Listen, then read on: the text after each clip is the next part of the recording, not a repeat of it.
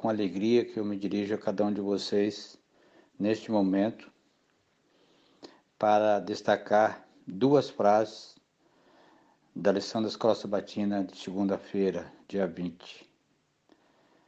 Primeira, Jesus reconhecia que na batalha entre o bem e o mal, a oração é uma poderosa arma para derrotar as forças do inferno. Segundo, ele nos convida a nos ajuntar a Ele nesta obra de oração intercessória e apresentar outros nominalmente diante de seu trono.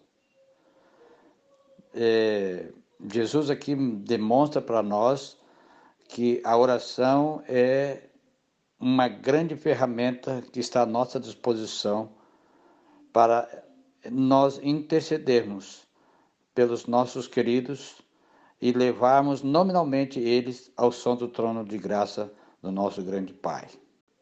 Neste momento gostaria de orar pedindo ao Senhor que nos ajude a interceder pelos nossos queridos que ainda precisam de uma ação do Espírito Santo na vida de cada um deles. Obrigado, Senhor, porque nos mostras e deixaste para nós um melhor exemplo de Jesus Cristo, que utilizou a oração para, através dela, interceder nominalmente pelos seus filhos que aqui estão neste mundo. E nos convida para fazermos isso também.